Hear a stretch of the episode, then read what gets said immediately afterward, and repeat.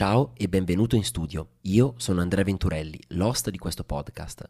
Prima di iniziare ti ricordo che se vuoi approfondire il legame che c'è fra tecnologia e creatività, ho creato una newsletter settimanale sul mondo degli NFT, i non fungible token, un nuovo settore a metà fra arte e business, criptovalute e tecnologia. Quindi se sei un content creator o lavori tutti i giorni con la creatività e vuoi scoprire come gli NFT possono aiutarti ad essere un first mover nel tuo settore, iscriviti gratuitamente a Decrypto, la newsletter che decripta le cripto, al link andreaventurelli.com. E ora buon ascolto.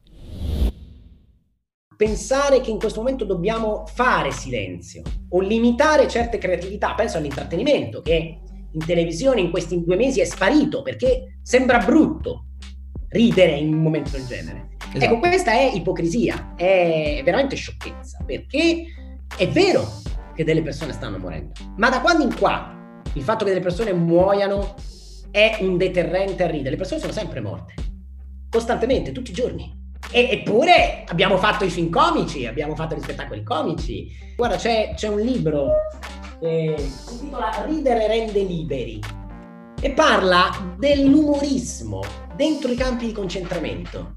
Wow. Sembra una cosa incredibile, wow. sembra una, una, blasfemia dirlo, ma è così. Sì. Perché quelle persone, perché erano persone nonostante l'annullamento che, che stavano subendo, nel cercare di restare persone, nel cercare di restare vive, cercavano di mantenere anche l'umorismo.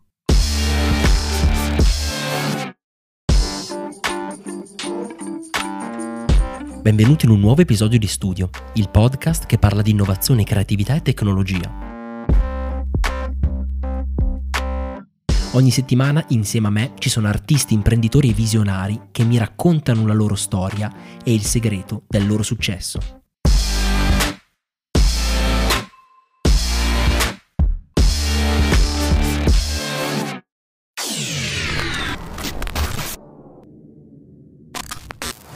Ciao Saverio, benvenuto in studio. Ciao, grazie.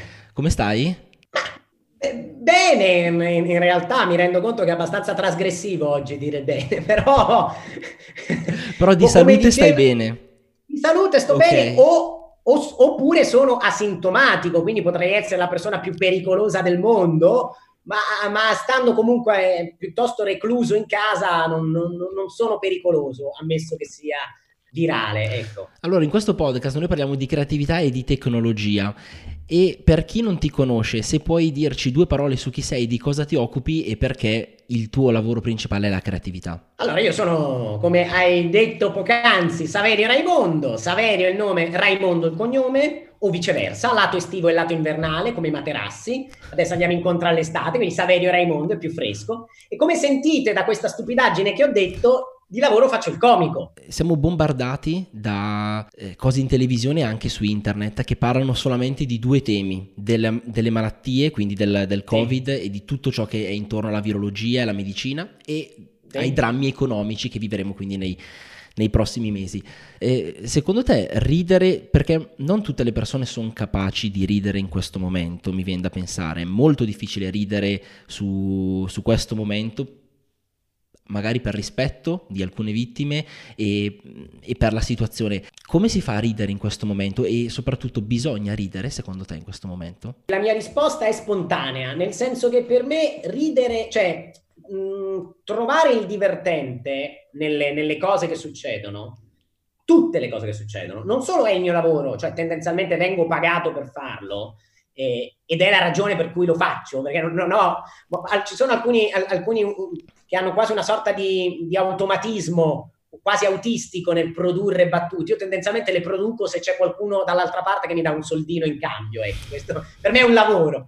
Dall'altra però è anche una deformazione in un certo senso. Cioè credo che un po' di mio per una sorta di, chiamiamolo talento naturale, ma come dire, abbassando i termini banalmente per predisposizione, per postura, credo di avere un po' un terzo occhio, che nel mio caso non è un occhio che prevede il futuro, ma è semplicemente un terzo occhio che vede il ridicolo in ogni cosa, in ogni manifestazione umana. Con gli anni l'ho allenato e quindi mi ritengo abbastanza in grado di trovare il risvolto umoristico in qualunque cosa. E in questa situazione che stiamo vivendo, Uh, non solo è normale per chi ha un terzo occhio umoristico come il sottoscritto, ma non solo trovare il lato buffo, ma è addirittura normale, oserei dire sano, che delle persone sentano l'esigenza anche, ma proprio fisiologica, di ridere in questo momento. Non solo perché è un modo per esorcizzare in un certo senso, allentare la tensione e già queste cose bastano e avanzano per giustificare, ammesso che sia sì. necessario giustificare l'esigenza di ridere con l'esigenza umana e quindi se vale il, il, il, il, claim restiamo umani, ecco, restare umani vuol dire ridere, essere sempre in grado di ridere, avere bisogno di ridere. Ma poi questa situazione che stiamo vivendo, che ci piaccia oppure no, e oserei dire tutto sommato non ci piace, ma questa situazione che stiamo vivendo è la nuova normalità.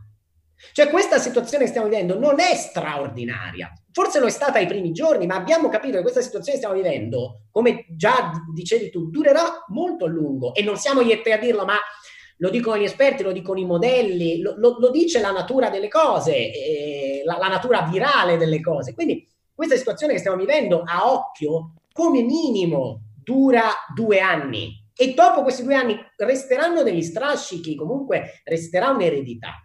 Quindi questa è normalità e nella normalità la gente ride, come è normale che sia. Quindi trovo assolutamente sano che le persone sentano l'esigenza di ridere. Da parte mia eh, continuo a trovare stimoli e spunti comici, anche perché... Anche perché e, sono facili in questo momento, spunti comici, devo essere sincero, è un sì. po' come la politica italiana che solitamente è abbastanza facile riderne di della politica, no? eh, diciamo che dà abbastanza sì. spunti per, per, poterlo, per, poter scrivere monologhi. Penso che questo momento ti stia aiutando. Co- come, come, lo vedi dal punto di vista creativo? Perché eh, io parlo spesso con persone che fanno di lavoro autori, scrittori, che fanno videomaker, registi, fotografi e creare in questo momento è abbastanza difficile. Ne parlavo anche in un'altra chiacchierata. Almeno per me è stato difficile, anche perché eh, penso spesso agli artisti che prima vivono cioè quello che fanno è prima vivono eh, con quello che vivono, quindi con le esperienze che riescono a, a, a fare, ad avere, a questo punto le elaborano e poi scrivono e poi creano la loro opera. Tu come ti stai trovando in questo momento invece in cui la stiamo vivendo e quindi non è ancora passata? Allora, quella che stiamo vivendo è un'esperienza, cioè quella che stiamo vivendo non è eh, la, una mancanza di esperienza, ma è essa stessa un'esperienza a tutti gli effetti.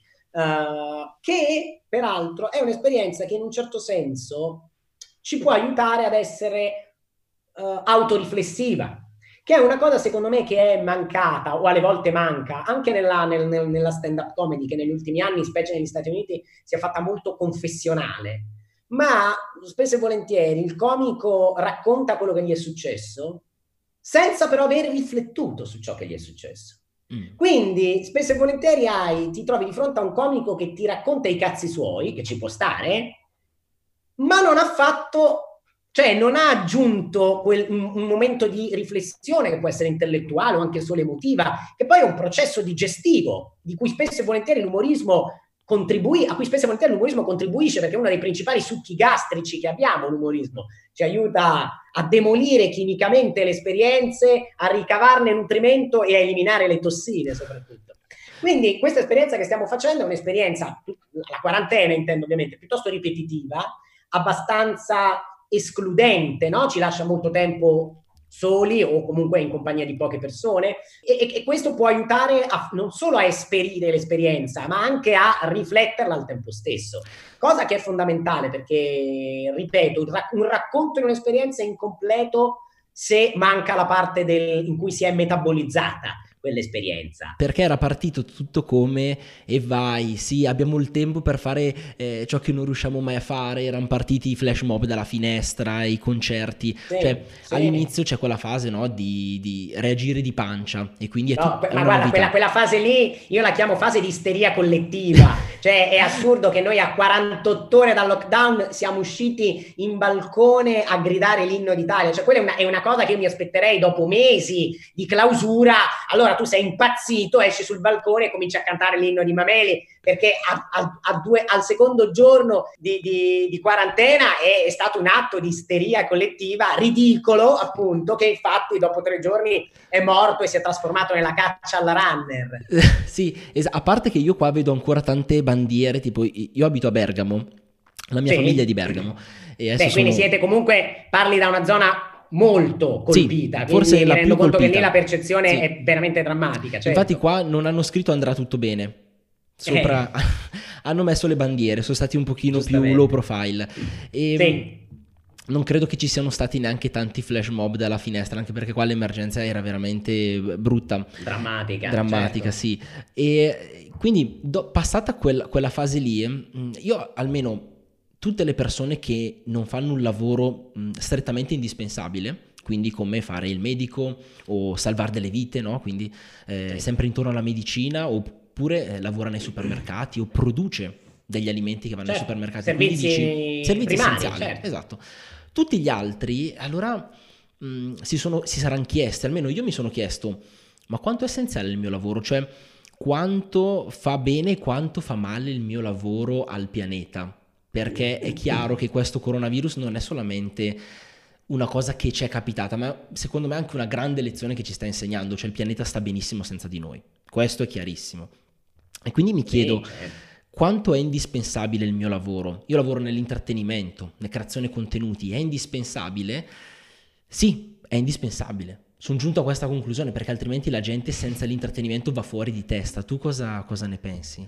Allora, eh, in, in, effetti hai, hai, hai, ragione, nel senso che eh, senza l'intrattenimento la quarantena è, ins- è insostenibile. Uh, sicuramente questa quarantena noi l'abbiamo trascorsa piacevolmente, grazie a internet soprattutto, perché grazie soprattutto alle piattaforme di streaming ehm, e, e, volendo appunto le dirette, eh, le infinite cose che si possono leggere online, le possibilità che abbiamo di comunicare, insomma, grazie a internet abbiamo, abbiamo sfangato questa quarantena, ma il Decamerone di Boccaccio, eh, migliore esperienza di quarantena possibile, ci insegna che anche in quel caso fu l'intrattenimento a salvarli, perché questi giovani si rinchiudono in una villa e si raccontano storie, e quindi ciascuno si prende eh, la, la, la, briga di intrattenere eh, gli altri. Quindi intrattenimento in effetti hai ragione, è una funzione primaria. Però devo dire al tempo stesso mi sono sempre considerato un inutile. Io anche lavoro nell'intrattenimento, produco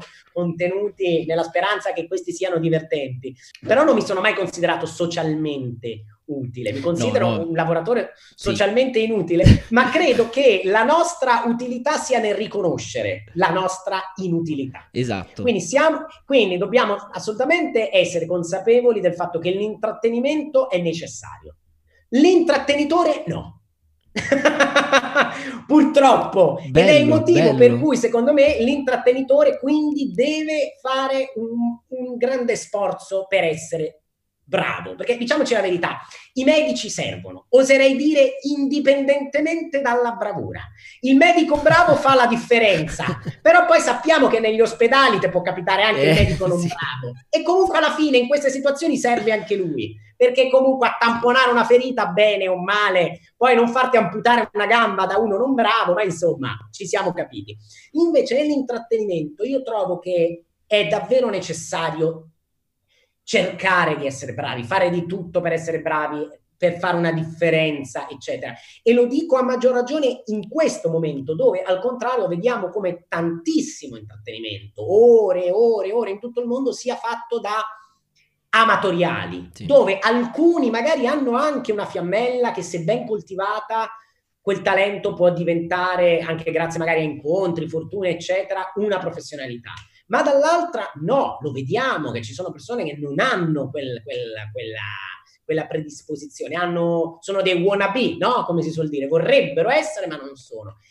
E nonostante ciò magari molte persone si intrattengono con contenuti wannabe e io credo che questo stia un po' abbassando anche nostra, il nostro livello di, di, di, di percezione dell'intrattenimento. Eh. Sì Sì, perché nel momento che lo fanno tutti, allora ti poni delle domande su qual è il tuo ruolo all'interno di questo nuovo mondo che si è creato, no? Eh, faccio l'esempio dei fotografi. Per esempio, una volta sì, il fotografo certo. era una persona che aveva delle competenze tecniche per poter scattare la fotografia e quindi serviva questo, questa sorta di esperto tecnico.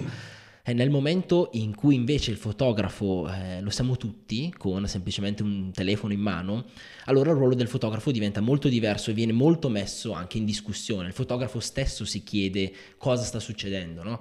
nonostante il mondo abbia in questo momento storico sia più che mai attaccato alla fotografia, al video, comunque chi fa questo di lavoro si pone queste domande. Forse anche per l'intrattenimento mi viene da pensare che più o meno sia così è, è, così o almeno dovrebbe esserlo, ripeto, è, è molto importante eh, interrogarsi sul, sul, sul, sul, proprio lavoro, anche quando un proprio lavoro non è, non è, serio, come nel mio caso, è importante farlo seriamente però, cercare di uh, farlo bene, eh, con, con, rinnovamento e al tempo stesso con, con, coerenza e poi con un'etica. Nella mia etica professionale c'è proprio il non prendermi sul serio eh, e il riconoscere l'assoluta inutilità della mia persona.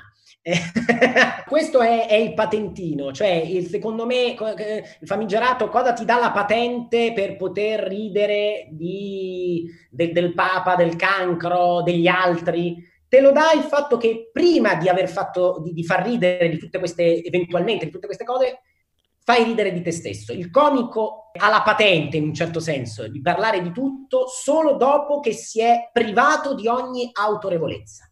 Un comico autorevole non può esistere, è un ossimoro. Il comico autorevole vuol dire che non fa più ridere, non è più un comico. Il comico deve privarsi di ogni autorevolezza e per farlo, appena sale in scena, si deve smerdare, si deve demolire nella maniera più totale. Solo quando si è demolito, ma proprio a, a livelli più infimi, solo allora può alzare il ditino, perché a quel punto, essendosi demolito, non sarà più un indice puntato, ma sarà il ridicolo ditino che si alza dalla melma nel quale tu stesso ti sei ridotto, smerdandoti e sputtanandoti di fronte agli altri. Il comico non deve essere autorevole, solo così si dà la patente per parlare veramente di tutto.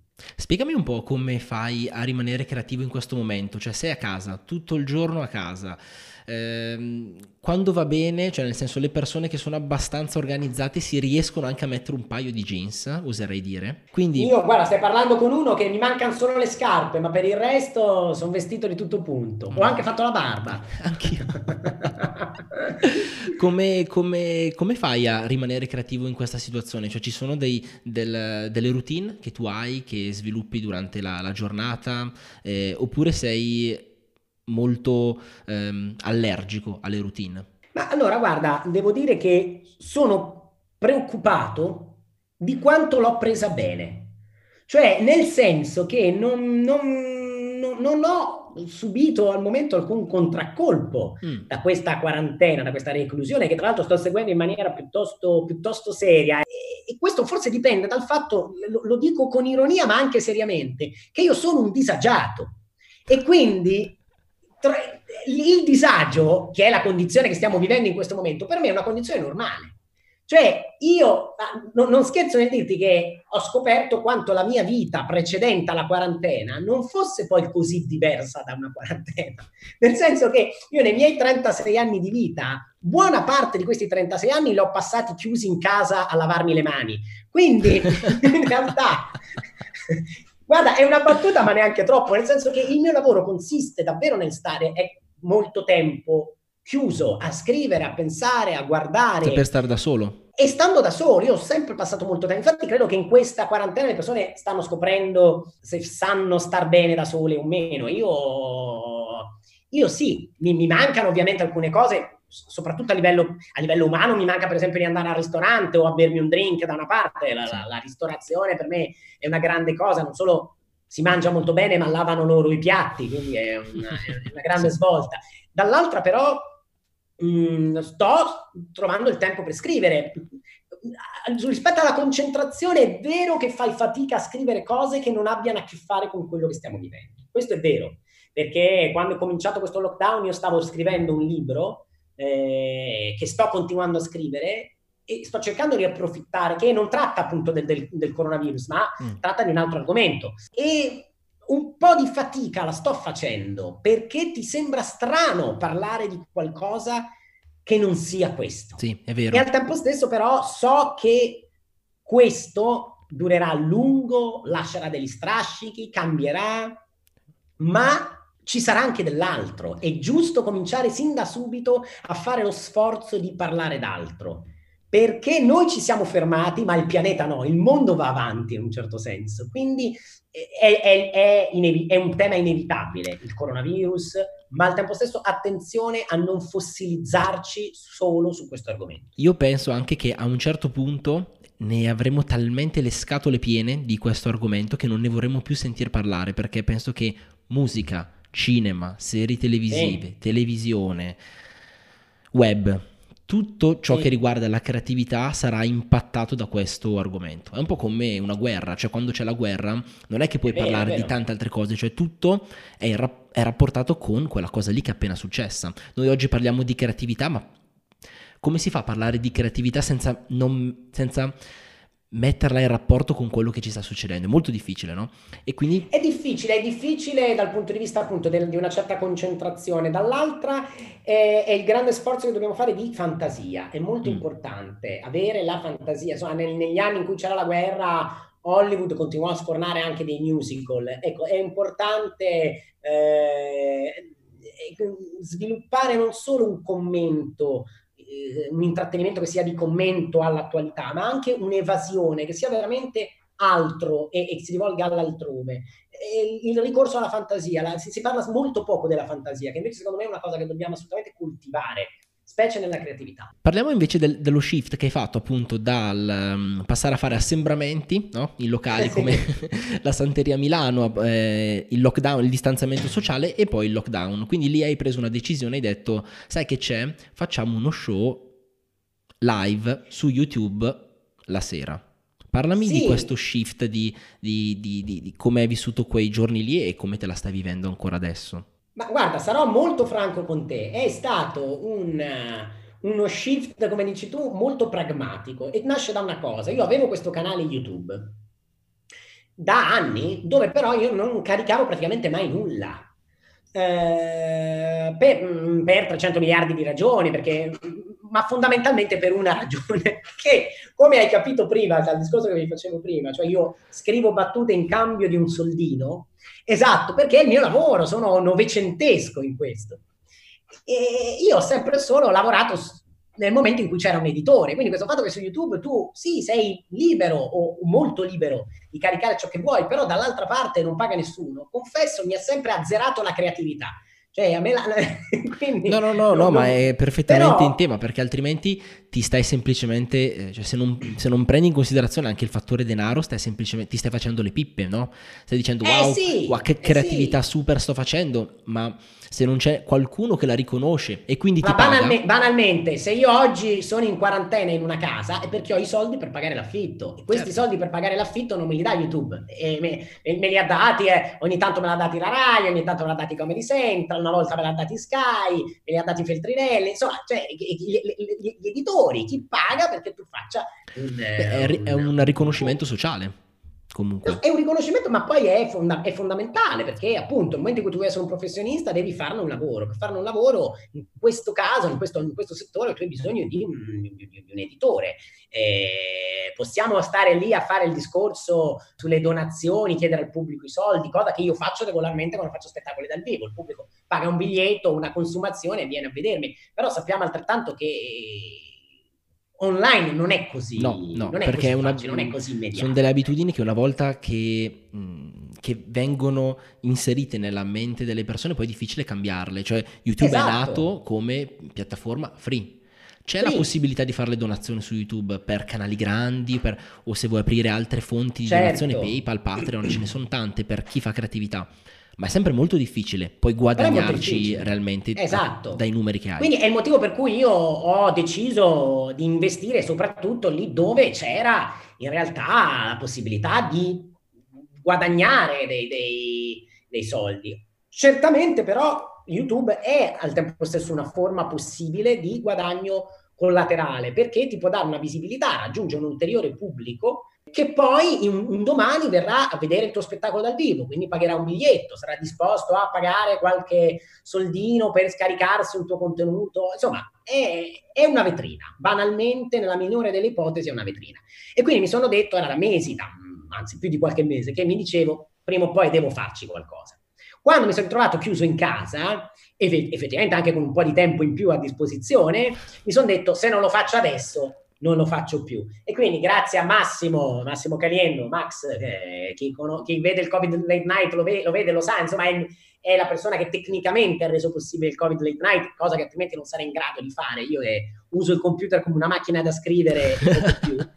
Eh, quindi mh, grazie a, a, Max ho dato vita a queste dirette YouTube che mi servono un po' per, man, per, fare ginnastica in qualche modo, un po' per vivacizzare quel canale YouTube che in effetti nelle ultime settimane si è molto vivacizzato, ma che da subito ho detto lo facciamo quattro sere alla settimana e basta, cioè non deve essere una diretta tutti i giorni, non deve durare più di un'ora, anzi la sua durata deve essere 45-50 minuti e stop, perché ve lo dico, sarò molto schietto, a me non mi sono rotto le scatole di fare questa diretta dal giorno prima di cominciarla. Quindi figurati. Guarda, ma sai, non sai l'imbarazzo a chiederti questa intervista che ho avuto io. Cioè, in un momento in cui tutti fanno interviste, ed è lo stesso ragionamento che facevamo prima, no? Quando tutti fanno qualcosa, allora diventa difficile trovare il tuo, sen- il tuo perché tu stai facendo quella determinata cosa anche tu, no?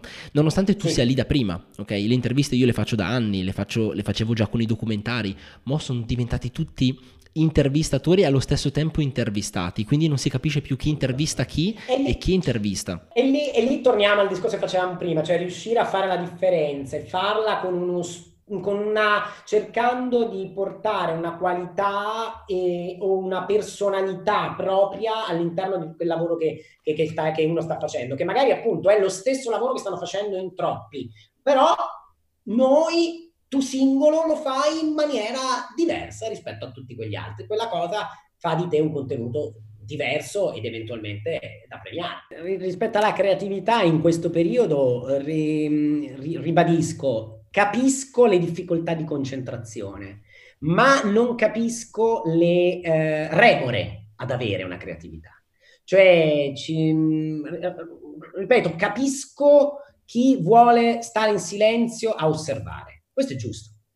Ma pensare che in questo momento dobbiamo fare silenzio o limitare certe creatività, penso all'intrattenimento che in televisione in questi due mesi è sparito perché sembra brutto, ridere in un momento del genere. Esatto. Ecco, questa è ipocrisia, è veramente sciocchezza, perché è vero che delle persone stanno morendo, è, è assolutamente vero, ma da quando in qua il fatto che delle persone muoiano è un deterrente a ridere, le persone sono sempre morte, costantemente, tutti i giorni.